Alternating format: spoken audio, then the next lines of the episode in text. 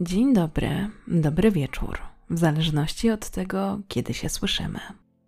Dzisiaj przychodzę do Was z odcinkiem niespodzianką. Postanowiłam, że skoro dzisiaj mamy Halloween, to przygotuję sprawę właśnie związaną z tym świętem. Do końca nie wiedziałam, czy zdążę, ale skoro się słyszymy, to znaczy, że zdążyłam. Uprzedzę, że jest to sprawa, która może Was mocno poruszyć i dotyczy 11-letniej dziewczynki. Zanim przejdziemy do dzisiejszej historii, jeszcze przypomnę o subskrypcji podcastu, abyście byli na bieżąco ze wszystkimi odcinkami. E, dogrywam to jeszcze po obróbce. Słuchajcie, w tym odcinku pojawią się niezapowiedziane dźwięki i jest to niespodzianka także dla mnie, ale mam nadzieję, że wybaczycie. Uznałam, że już trudno, nie jestem w stanie usunąć tych dźwięków. Wynikają one z remontu i z tego, że moi sąsiedzi jednak coś tam u siebie w mieszkaniu robią.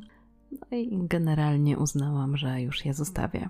Więc z góry przepraszam za jakieś tam zakłócenie, ale mam nadzieję, że aż tak nie przeszkodzą. A teraz zapraszam do wysłuchania dzisiejszego odcinka.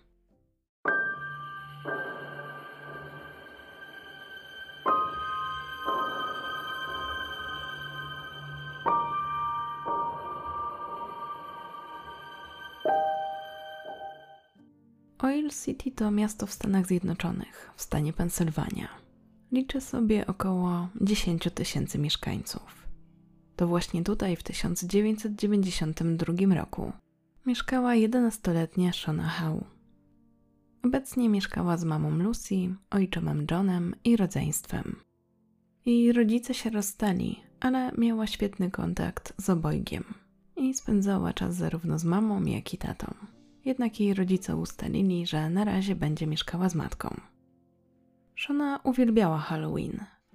Mogła wtedy przygotować własny kostium, przebrać się, spędzić miło czas ze znajomymi, a do tego jeszcze zebrać i zjeść słodycze.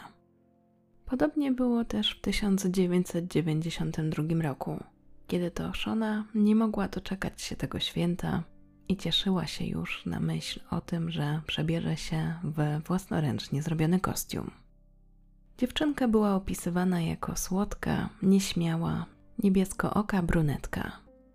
Należała też do harcerek, z którymi to 27 października miała brać udział w zabawie, która już była w klimacie Halloween i miała mieć miejsce około dwóch kilometrów od jej domu. Dziewczynka była naprawdę dumna ze stworzonego przez siebie kostiumu i nie mogła się doczekać, aż pokaże go koleżankom. Wymyśliła, że ubierze się w taki strój gimnastyczki, turkusowo-czarny trykot.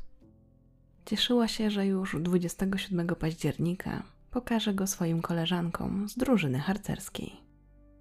Żona była wtedy uczennicą szkoły podstawowej. Plan był taki, że około 16.30 wyszła z domu i wybrała się do szkoły. Następnie tam miała się udać do lokalnego domu opieki, gdzie w ramach chóru przygotowali występ dla seniorów, a następnie do kościoła, gdzie właśnie harcerki miały swoją zabawę. Kościół znajdował się właśnie niecałe dwa kilometry od domu Szony, więc teoretycznie nie było to tak daleko. Ale i tak dziewczynka nie chciała wracać sama po nocy. Bała się ciemności, czuła się wtedy niepewnie, więc też jej mama ustaliła, że jakoś to załatwi, ktoś ją odbierze, tak aby bezpiecznie wróciła do domu. Problem polegał tylko na tym, że tego dnia jej mama miała nocną zmianę, pracowała w pobliskim mieście, a ojczym miał opiekować się rodzeństwem Szony i czekać na dziewczynkę i jej mamę w domu. Dla jasności, Shona miała starszego brata i młodszą siostrę. I ogólnie było tak, że rozmowa o tym, jak Shona wróci do domu, miała miejsce kilka dni przed 27 października. Mama dziewczynki wtedy powiedziała, że właśnie ma tę nocną zmianę, ale zorganizuje dla niej jakąś podwózkę. I właściwie trudno powiedzieć, co się wydarzyło. Czy po prostu kobieta miała za dużo na głowie, czy może kwestia tego, że Shona nie przypomniała o temacie. ale Lucy kompletnie zapomniała o tym, że miała zorganizować tę podwózkę. I dopiero około godziny 20, czyli mniej więcej wtedy, gdy spodziewała się, że dziewczynka będzie już w domu, zadzwoniła do Johnego z pytaniem, czy Shona jest już w domu. Wtedy dowiedziała się, że córki jeszcze nie ma i natychmiast poczuła to okropne uczucie w żołądku. Niepokój, który sprawił, że już nie mogła się skupić na pracy. Wiedziała, że zabawa harcerek już dawno się skończyła. Coś więc musiało się stać. Zakładała, że ta zabawa nie mogła potrwać dłużej niż do 20.30 i zaczęła rozważać możliwe scenariusze. Być może Shona jeszcze wracała do domu, a może wyszła z przyjaciółką i do niej poszła i nie zdążyła jeszcze poinformować rodziców, a może jeszcze się gdzieś udały całą grupą. Wiadomo jedynie było, że ze względu na to, że Lucy nie załatwiła tej podwózki, to prawdopodobnie Shona będzie wracała na piechotę. W końcu Lucy z Johnem ustaliła, że ten poczeka do 20.30, a następnie weźmie samochód i poszuka dziewczynki. Gdy do wskazanej godziny Shona nie wróciła, John wziął samochód i zaczął jeździć po okolicy. Na początku pojechał do miejsca, gdzie odbywała się zabawa harcerek, ale po Szonie nie było tam śladu. Zresztą właściwie nikogo tam już nie było, bo tak jak podejrzewali, impreza już dawno się skończyła i wszyscy poszli do domu. John postanowił więc przejechać się różnymi trasami, którymi dziewczynka mogła wracać do domu. Zaczął od tej najbardziej prawdopodobnej, czyli tej, która według niego byłaby dla niej najbardziej komfortowa, bo była oświetlona i taka bardziej byśmy ją nazwali główna, czyli po prostu taka, że można tam było też spotkać jakichś ludzi. Ale niestety, jedenastolatki nigdzie nie było. John więc zaczął potem jeździć innymi trasami, choć wątpił, że żona by nimi szła, ale chciał sprawdzić wszystko. Sprawdzał wszystkie boczne uliczki, zaułki, nawet słabo oświetlone miejsca. Chciał mieć pewność, że Shona nigdzie nie skręciła, ale jej nie znalazł. Wrócił do domu z nadzieją, że może w tym czasie jedenastolatka już wróciła i cały ten stres był niepotrzebny. Ale niestety, jedenastolatka nadal nie wróciła do domu. Była już 21.30, a po Szonie nadal nie było śladu. W końcu jej mama zdecydowała, że wyjdzie z pracy i jak najszybciej wróci do domu. Zanim to zrobiła, postanowiła jeszcze zadzwonić do biologicznego ojca dziewczynki, bo być może to właśnie tam się udała ale niestety również i tam jej nie było. Wszystko więc wskazywało na to, że zabawa dla harcerek była ostatnim miejscem, gdzie widziano Szonę, a potem ślad się po niej urywał. Około godziny 22 Lucy dotarła do domu. Wtedy też postanowiła zadzwonić do przyjaciółki Szony, Joey. Zapytała ją, czy wie, gdzie jest jej córka. Na co Joey odpowiedziała, że faktycznie były razem na zabawie dla harcerek. A potem Shona zorientowała się, że nie ma nikogo, kto by mógł ją odebrać, więc postanowiły, że razem wrócą do domu. Tylko był pewien problem, bo dziewczynki nie mogły iść razem przez całą trasę. Pewnym momencie musiały się rozstać, bo każda mieszkała w inną stronę. Joey opowiadała, że Shona była zdenerwowana, że nie chciała sama wracać do domu. I w pewnym momencie ją poprosiła, aby ta poszła z nią. Joey jednak nie podobał się ten pomysł i zaproponowała, że może razem pójdą do jej domu, a tam jej tata potem Shonę odwiezie. Ale z kolei dziewczynka na ten pomysł nie chciała przystać. Najbardziej w tym wszystkim było Przykryto, że Shona była pewna, że ktoś po nią przyjedzie do kościoła. I dopiero na parkingu zorientowała się, że nikogo tam nie ma. W końcu więc dziewczynki szły razem do pewnego momentu, a potem obie musiały się rozdzielić. Shona poszła w jedną stronę, a Joey w drugą. Więcej przyjaciółki już nie widziała. Gdy Lucy poznała tę historię, uznała, że nie ma już na co czekać. Trzeba zadzwonić na policję i zgłosić zaginięcie jedenastolatki. Teraz była już naprawdę przerażona. Wkrótce w domu rodziny Szony pojawili się policjanci. Chcieli uzyskać jak najwięcej szczegółów. W tym czasie jeden z funkcjonariuszy odebrał przez krótkofalówkę bardzo niepokojącą wiadomość. Okazało się, że tego wieczoru, mniej więcej w podobnym czasie, gdy Szona była poza domem, ktoś zgłosił, że był świadkiem uprowadzenia dziecka. W momencie, gdy tamta osoba dzwoniła, nie było jeszcze zgłoszenia, że jakieś dziecko zaginęło, dlatego nie do końca było wiadomo, co z tym zrobić. Brano też pod uwagę, że być może ktoś był świadkiem kłótni rodzica z dzieckiem i że to dziecko na przykład nie chciało wsiąść do samochodu. Ale gdy później Lucy właśnie zawiadomiła o tym, że zaginęła jej córka, zaczęto analizować, czy być może właśnie ktoś nie widział porwania Szony. 27 października około godziny 20 pod numer 911 zadzwonił mężczyzna, który nazywał się Dan Paden.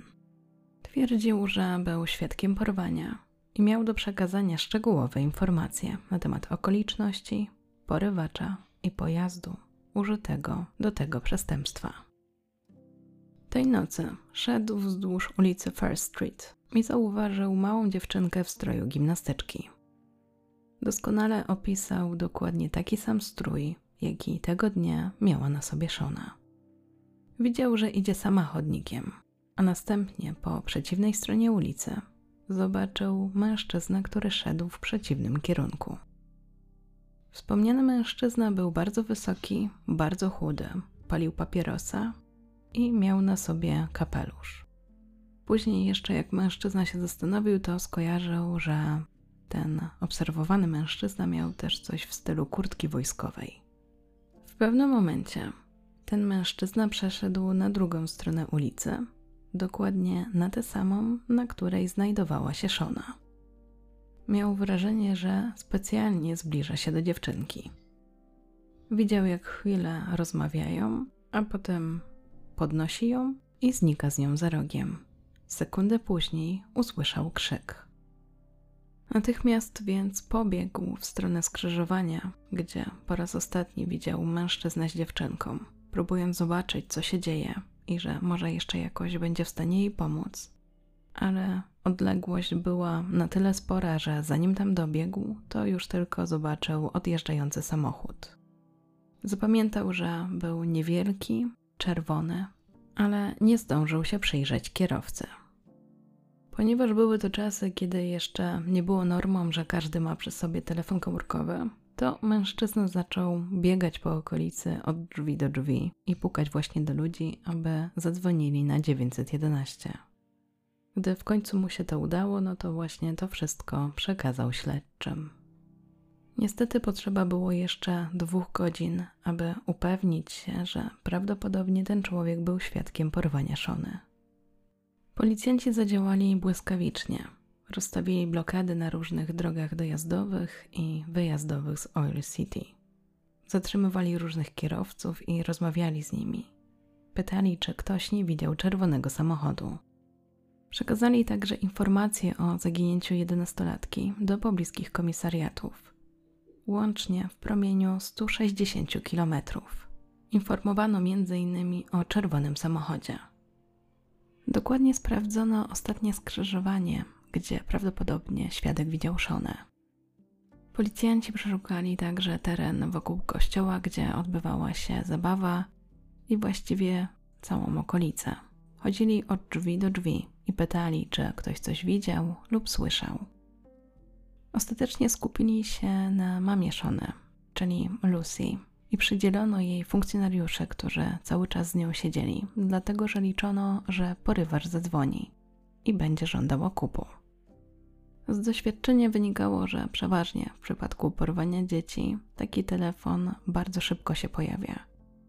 Do tego uwzględniono również tę możliwość i czekano, aż porywacz zadzwoni, ale tak się nie stało. Dla pewności jeszcze raz kontaktowano się z biologicznym ojcem Szony, ale ponownie zaprzeczył, że miał jakikolwiek kontakt z córką. Wkrótce też w domu rodziny dziewczynki zjawiła się jej dalsza rodzina i robiła wszystko, aby pomóc w jej poszukiwaniach. Wieści o zaginięciu jedenastolatki bardzo szybko rozeszły się po mieście, więc gdy Lucy wyglądała przez okno, widziała, jak wokół ich domu gromadzi się coraz więcej ludzi, którzy także chcieli pomóc w poszukiwaniach. Ponieważ był 27 października, uznano, że w tym roku Halloween zostanie odwołane, aby właśnie nie ryzykować, że jakieś kolejne dziecko zostanie porwane. Tym czasie cały czas poszukiwano dziewczynki. Jedną z osób, która bardzo zaangażowała się w tę akcję, był wujek Szony, który przewodził dość dużej grupie poszukiwawczej. Przeczesali naprawdę ogromny teren. Dosłownie sprawdzali centymetr po centymetrze. Nie poddawali się. Zaglądali niemal pod każdy kamień. Aż w końcu doszło do znaczącego odkrycia. 29 października, czyli dwa dni po tym, jak Szona zginęła, jedna z grup ochotników znalazła coś zaskakującego. Było to na terenie, który słynął z tego, że dużo osób tam biwakuje albo wędkuje. Czasami też tam pojawiały się nastolatki, które piły alkohol. Było to jednak dosyć odosobnione miejsce. Niedaleko płynęła rzeka i był most. Gdy jeden z ochotników krzyknął, że znalazł coś w pobliżu brzegu wody, natychmiast wujek Szony podbiegł, aby zobaczyć. Wtedy też zorientował się, że właśnie znaleźli kawałek przebrania dziewczynki, które miała na sobie feralnego dnia. Następnie potwierdzono jeszcze u ojczyma Szony, że faktycznie należał do dziewczynki i ojczym potwierdził. Skontaktowano się więc z policją i przekazano jej ten materiał, aby został odpowiednio zabezpieczony. Ponieważ była to w zasadzie jedyna wskazówka, jedyny ślad po dziewczynce, to od razu przekazano go do laboratorium. Liczono, że dzięki temu pojawią się jakieś ważne wskazówki. Problem polegał tylko na tym, że ten fragment tego kostiumu był mokry, więc trzeba było jeszcze poczekać, aż wyschnie, aby można było go spokojnie przebadać. Mniej więcej potrzeba było jednej nocy i następnego dnia rozpoczęły się badania. Niestety przyniosły one bardzo przykre wieści, bo wszystko wskazywało na to, że dziewczynka została wykorzystana. Na tym materiale znaleziono ślady nasienia z DNA.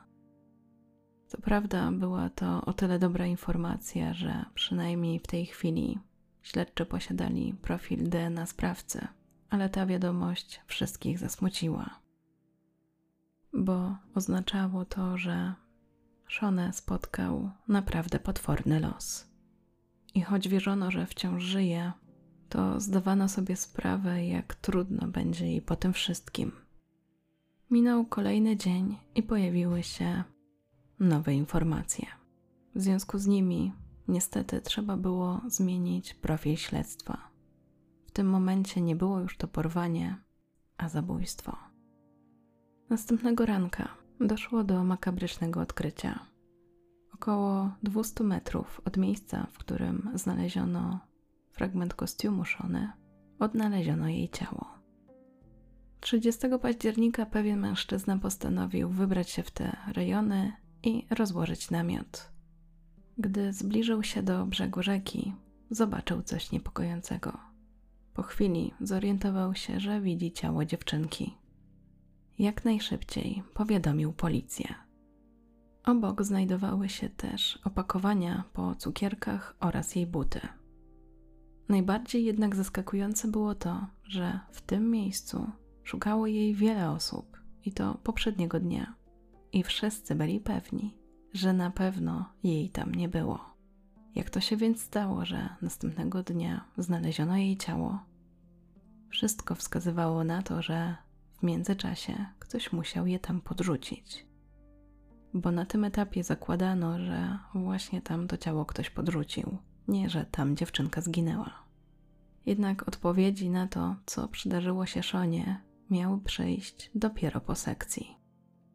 Dziewczynka była ubrana w szorty i skarpetki, które nie należały do niej.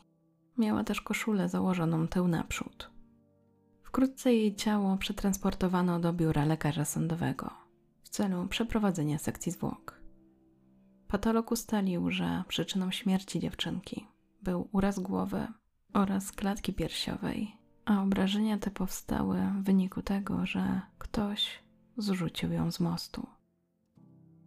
Oznaczało to, że gdy sprawca to robił, Shona jeszcze żyła. Potwierdzono też, że przed śmiercią została wykorzystana seksualnie. Wszystkie te ustalenia doprowadziły śledczych też do kolejnego wniosku, że przez cały ten czas od zaginięcia Shona żyła i była trzymana w niewoli. W trakcie sekcji zauważono też, że na policzku miała odcisk buta.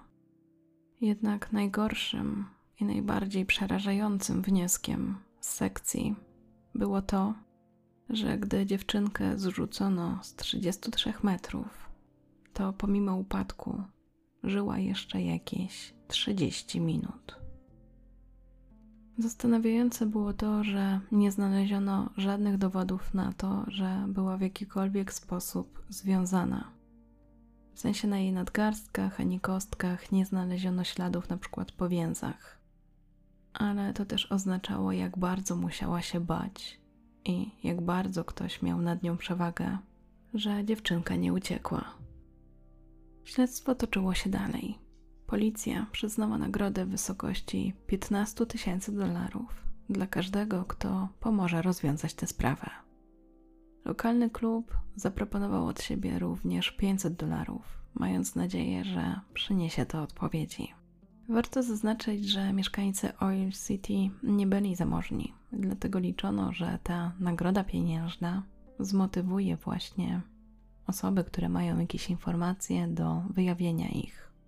Niestety przez następne kilkanaście lat żadna z informacji nie sprawiła, że przybliżono się do schwytania mordercy Shony. Dla mieszkańców Oil City to wydarzenie było takim przerażającym przebudzeniem się. Do tej pory myśleli, że żyją w spokojnym, cichym mieście, a teraz każdy bał się o swoje dzieci. To sprawiło, że te praktycznie same już nigdzie nie wychodziły. Łatwiej też było się przez to pogodzić z tym, że na razie Halloween zostaje odwołane i nie wiadomo, jak długo to potrwa. Nikt nie protestował, bo wszyscy rozumieli powagę sytuacji. W międzyczasie cały czas toczyło się śledztwo w sprawie morderstwa Szony. W pierwszej kolejności przyjrzano się rodzinie dziewczynki. Od wszystkich mężczyzn w rodzinie w tym także od jej dwunastoletniego brata, pobrano DNA. Następnie porównano je z zabezpieczonym materiałem. Nie znaleziono żadnego dopasowania. I choć między innymi to DNA pobrano od wujka Szony, który brał taki aktywny udział w poszukiwaniach i wykluczono, że miał cokolwiek wspólnego z tą zbrodnią, to właśnie on stał się dla wielu głównym podejrzanym. I nie pomagało to, że właśnie uzyskano negatywny wynik, jeśli chodzi o to porównanie.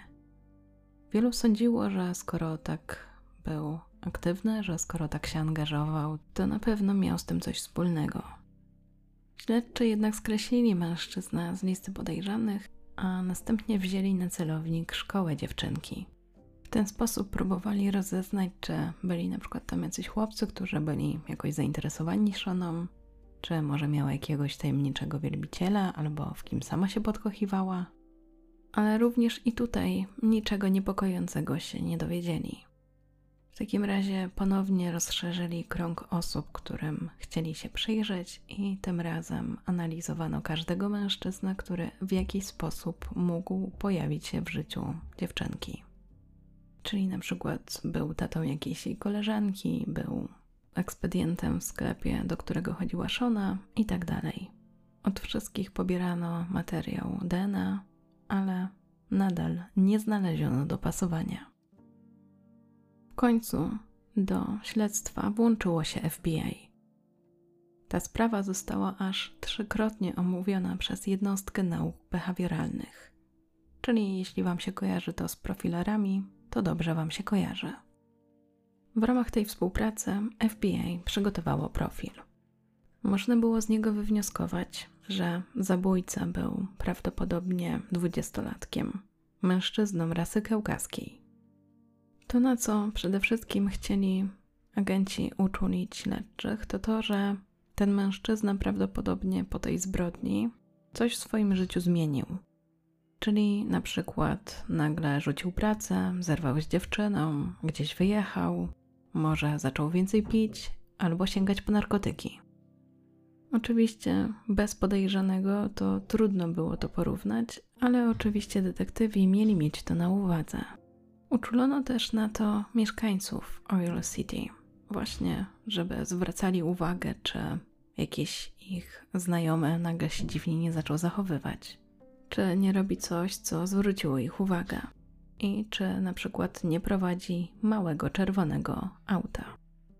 Jak się domyślacie, takich zgłoszeń było wiele, ale niestety żadne do niczego nie doprowadziło. I taka ciekawostka.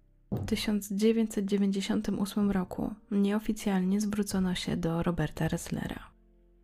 Dla przypomnienia, był to jeden z pierwszych agentów, który założył jednostkę nauk behawioralnych FBI.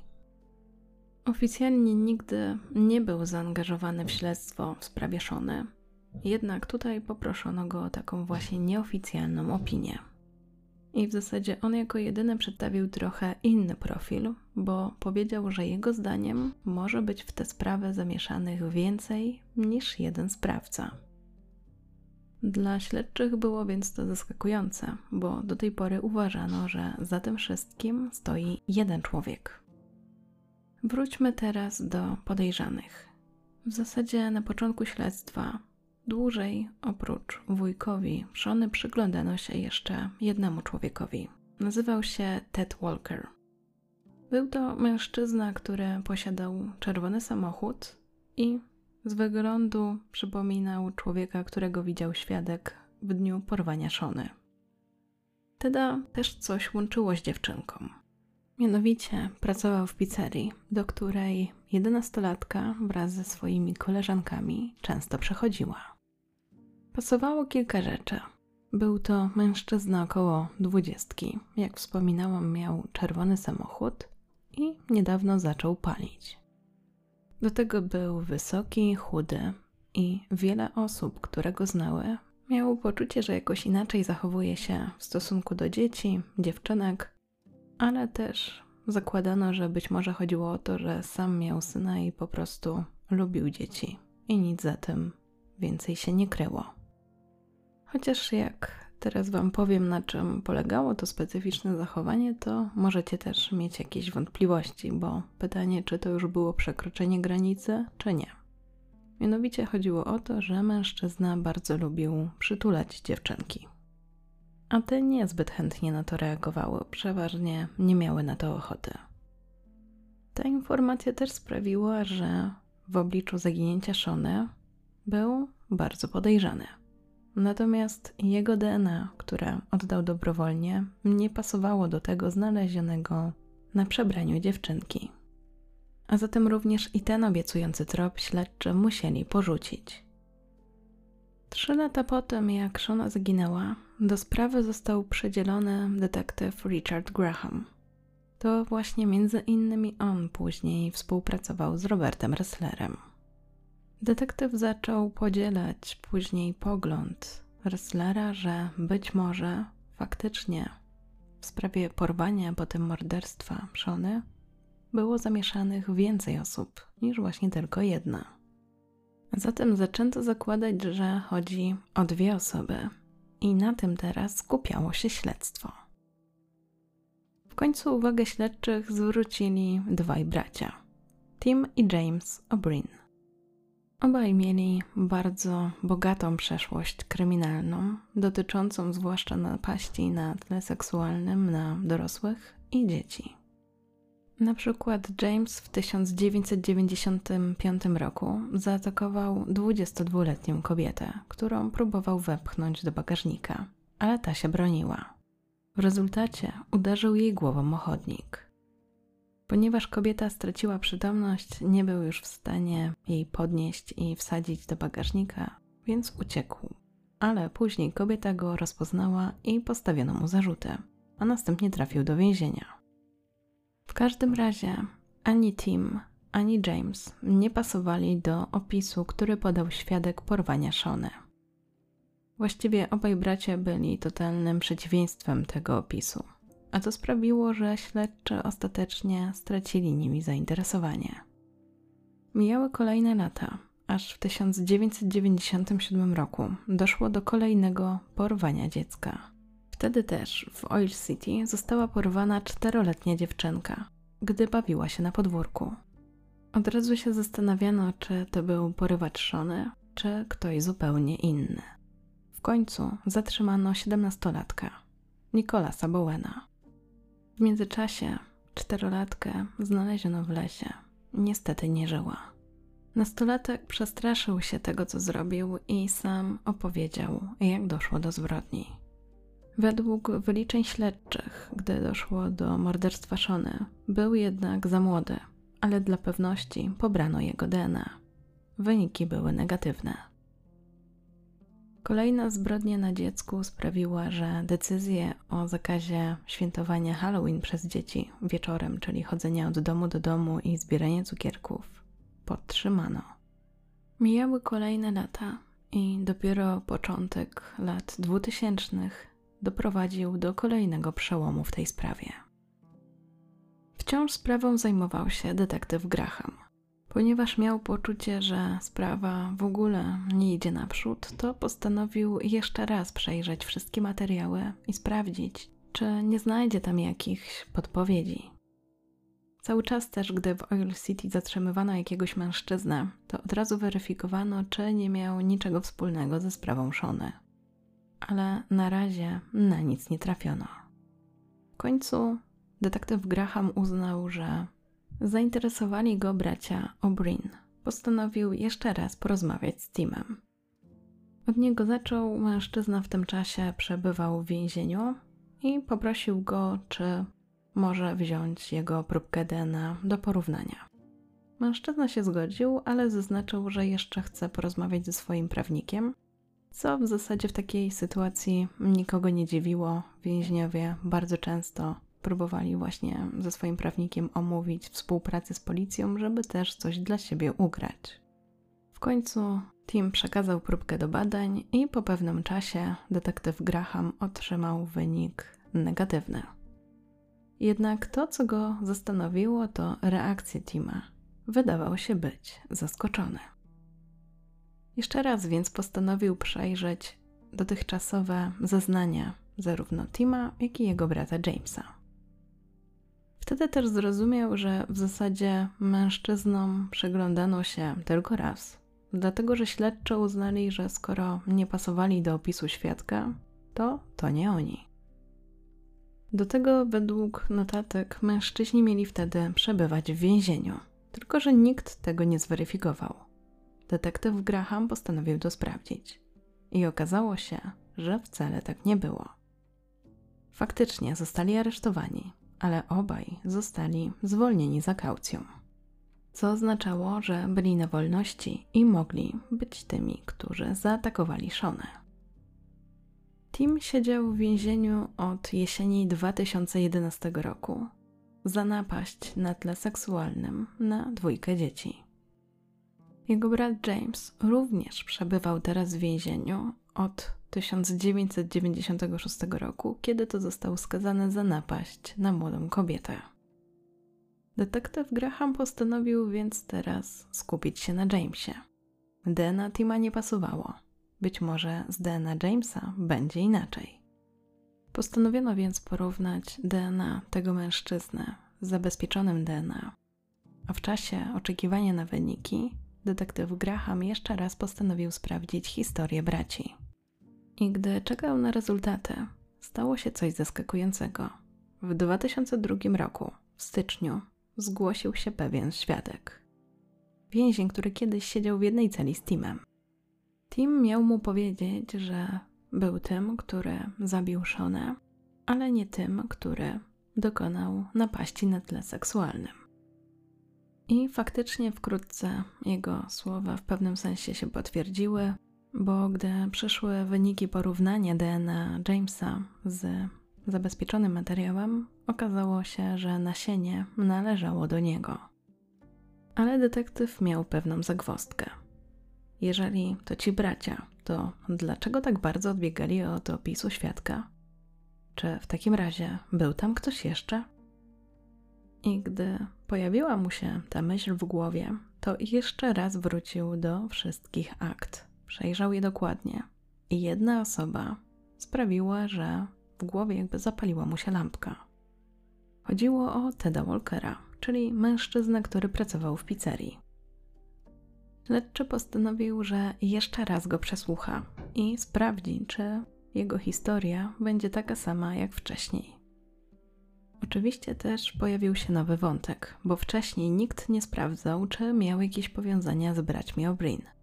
I nagle, bingo, okazało się, że tak. Ku zaskoczeniu detektywa Grahama, mężczyźni razem mieszkali. Do tego bracia często pomagali Tedowi w różnych drobnych pracach. I gdy to wszystko połączył, to, że Ted miał czerwony samochód, że ci trzej mężczyźni się znali, a nawet mieszkali ze sobą razem, a do tego bracia w tym czasie wcale nie byli w więzieniu, to poczuł, że jest na dobrej drodze do schwytania morderców Szony. Ale czemu tak łatwo odpuszczono osobę Teda? Okazało się, że i w jego przypadku śledczy nie do końca dokładnie sprawdzili jego słowa. Na przykład powiedział, że jego samochód nie jest sprawny i nie da się nim jeździć. I nikt tego nie zweryfikował. Ale dlaczego doszło w ogóle do tej zbrodni? W końcu Ted, który zaczął rozmawiać i opowiadać, jak to było, wiedząc, że prawda i tak wyjdzie na jaw, przyznał się do udziału, ale z zaznaczeniem, że to będzie w ramach ugody, czyli że nie będzie miał takich zarzutów jak bracia, bo on osobiście nie brał udziału w morderstwie, jedynie uczestniczył w porwaniu. Zacznijmy od tego, jaki był powód. Ogólnie zaczęło się od tego, że pewnej nocy wszyscy sobie siedzieli i rozmawiali w domu, i wtedy bracia zaczęli żartować, że policja w Oil City jest taka niekompetentna. I wymyślili plan, jak to właśnie ośmieszyć policjantów. Ten plan miał polegać na tym, że w Halloween porwą jakieś dziecko. Będą tam świadkowie, nie będą się z tym ukrywać, bo chodziło o to, żeby ktoś zawiadomił władzę, Oczywiście nic temu dziecku nie zrobią, przetrzymają go 10-15 minut i w ten sposób udowodnią policji, że poniosła porażkę. Ted nie do końca był zainteresowany udziałem w tym pomyśle, ale bracia powiedzieli mu, że jak nie weźmie w tym udziału, to porwą jego dzieciaka. Jego syn miał wtedy 8 lat i realnie się wystraszył tej groźby. Ogólnie słuchając historii Teda, śledczy też zdali sobie sprawę z tego, że właściwie bez jego zeznań będzie bardzo trudno postawić zarzuty Jamesowi czy Timowi. Ewentualnie Jamesowi odnośnie wykorzystania seksualnego, bo mieli zabezpieczoną próbkę DNA. Ale samo morderstwo byłoby trudne do udowodnienia, więc ta współpraca była kluczowa. Tylko, że Ted też tak kręcił, ciągle zmieniał swoje wersje, ciągle opowiadał inne historie i trudno było się połapać w tym, która z nich jest prawdziwa. W międzyczasie jakoś media dotarły do informacji, że policja interesuje się tym mężczyzną. I w jakiś tam sposób, przez to też, że mężczyzna już miał jakąś historię kryminalną, to jego zdjęcie zostało pokazane w telewizji. Wtedy też Dan Peyton, czyli świadek porwania Shony, zobaczył to zdjęcie i od razu zorientował się, że to jest ten człowiek, którego widział wtedy, gdy dziewczynka została porwana.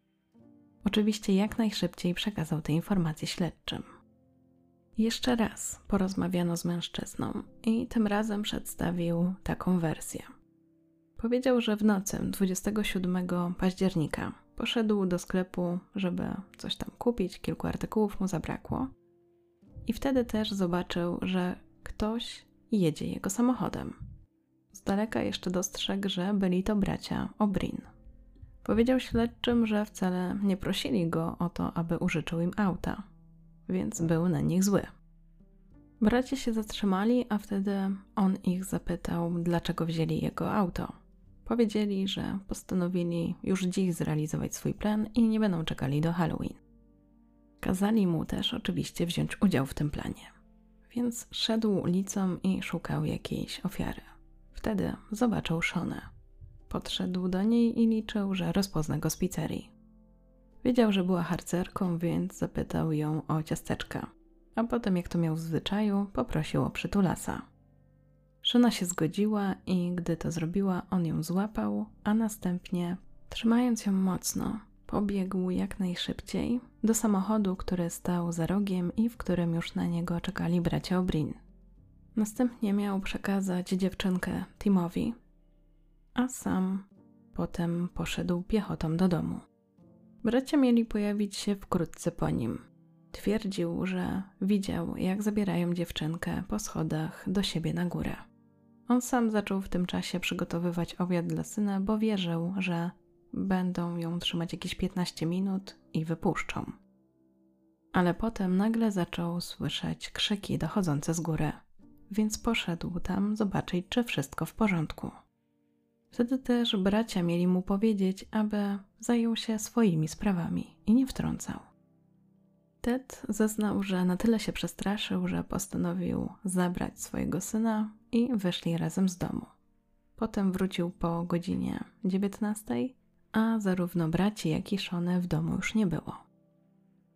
Mając wyniki potwierdzające, że to DNA Jamesa znaleziono na przebraniu należącym do Shony, detektywi postanowili także i z nim porozmawiać.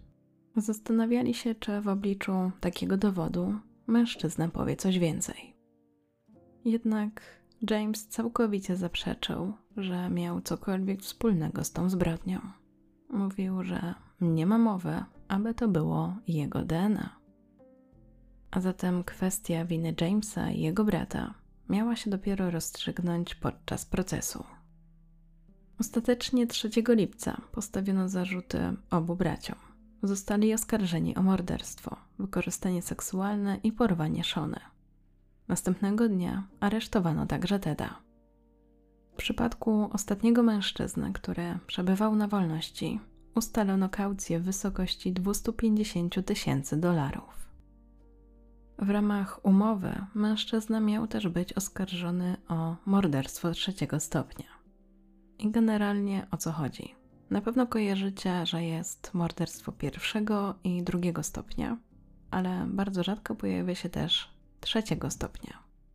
I generalnie trudno tłumaczyć prawo amerykańskie na polskie, ale żebyśmy tak w uproszczeniu zrozumieli, na czym polegał ten zarzut, to chodzi o to, że kto bez zamiaru spowodowania śmierci jednak sprawia, że dochodzi do tej śmierci i wskazuje zarazem przez to lekceważący stosunek do ludzkiego życia, jest winny zabójstwa trzeciego stopnia i podlega karze pozbawienia wolności nie dłużej niż 25 lat.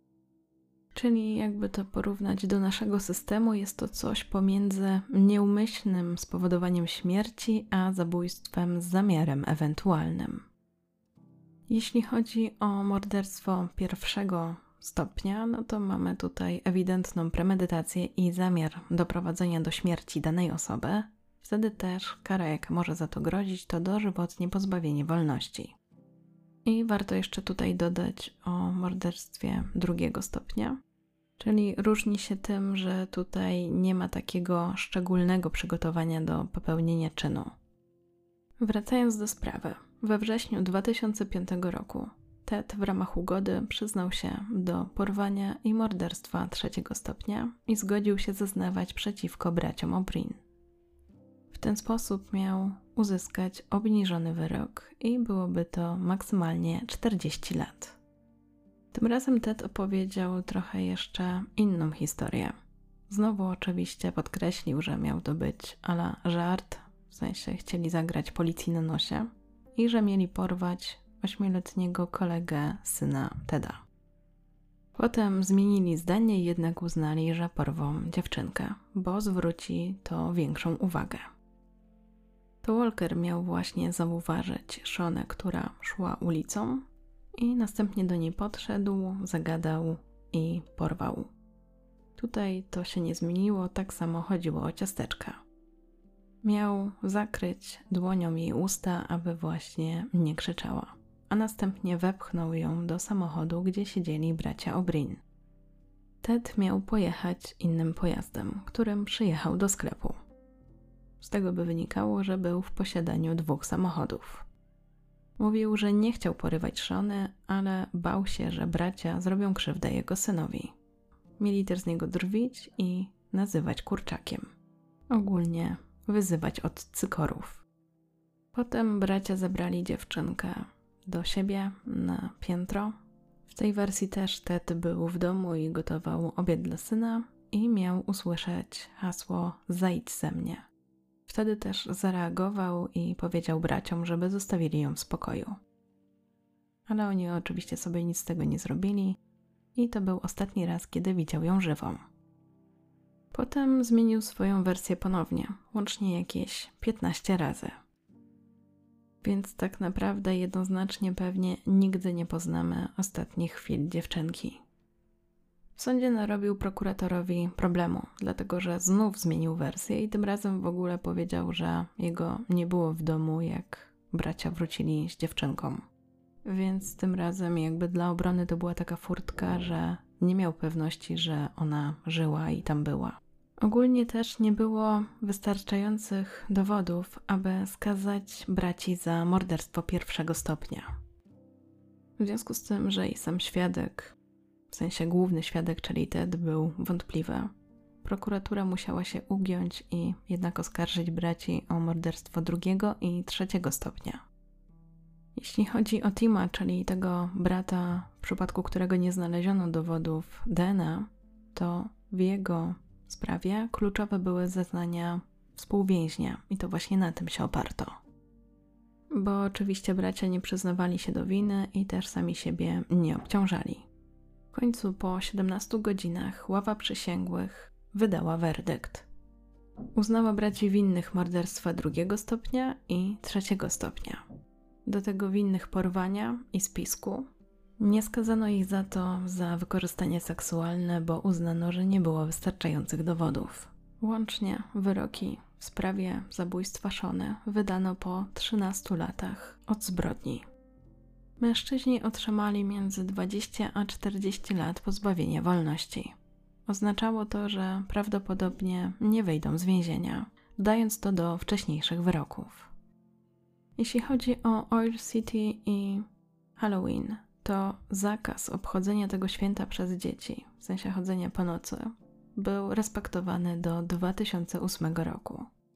Został zniesiony po tym, jak jedna dziewczynka napisała petycję o to, aby właśnie przywrócić ten zwyczaj, i w końcu Rada Miasta się zgodziła. W chwili zatrzymania Tim miał 37 lat, James 32 lata. Z kolei Ted 44 lata. I jeśli chodzi o tego ostatniego, to faktycznie już nigdy nie wyjdzie z więzienia, dlatego że zmarł w 2021 roku z przyczyn naturalnych. W chwili śmierci miał 63 lata. A jeśli chodzi o braci O'Brien, to obaj obecnie są po 50 i przebywają w więzieniach stanowych. Prawdopodobnie nie opuszczą już więzienia. A jeśli chodzi o Teda, to Gdyby nie zmarł w 2021 roku, to w 2024 mógłby się ubiegać o zwolnienie warunkowe. I to już wszystkie informacje, jakie znalazłam na temat tej sprawy. Jestem ciekawa, co Wy o niej sądzicie i czy uważacie, że zapadły słuszne wyroki. Dajcie znać, czy sami obchodzicie Halloween albo czy puszczacie swoje dzieci, żeby zbierały właśnie cukierki. To święto. A jeśli tak, to czy im towarzyszycie? Bo jeśli miałaby płynąć z tego jakaś lekcja, jeżeli miałoby z tego coś dobrego się pojawić, to właśnie mam nadzieję ta wzmożona ostrożność. Bo jak słyszeliście, Szona miała do domu niecałe dwa kilometry. W W zasadzie nawet mniej, bo część trasy przeszła ze swoją koleżanką. A jednak miała tego pecha, że na jej drodze pojawił się Ted i bracia O'Brien. I postanowili sobie zrobić w cudzysłowie głupi żart, choć myślę, że tak naprawdę bracia O'Brien od początku mieli inną intencję. Tylko, że potocznie mówiąc, sprzedali Tedowi bajkę, a ten w to uwierzył. Jeśli o mnie chodzi, to cieszę się, że sprawa znalazła swoje rozwiązanie i że mordercy zostali skazani. Nawet nie potrafię sobie wyobrazić, kim trzeba być, żeby zrobić dziecku taką krzywdę. To była naprawdę bestialska zbrodnia, moim zdaniem oczywiście.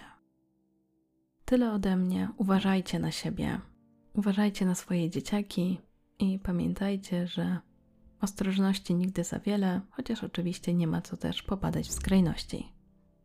Z góry dziękuję za wszystkie komentarze, dziękuję za subskrypcję, łapki w górę i udostępnienie odcinka.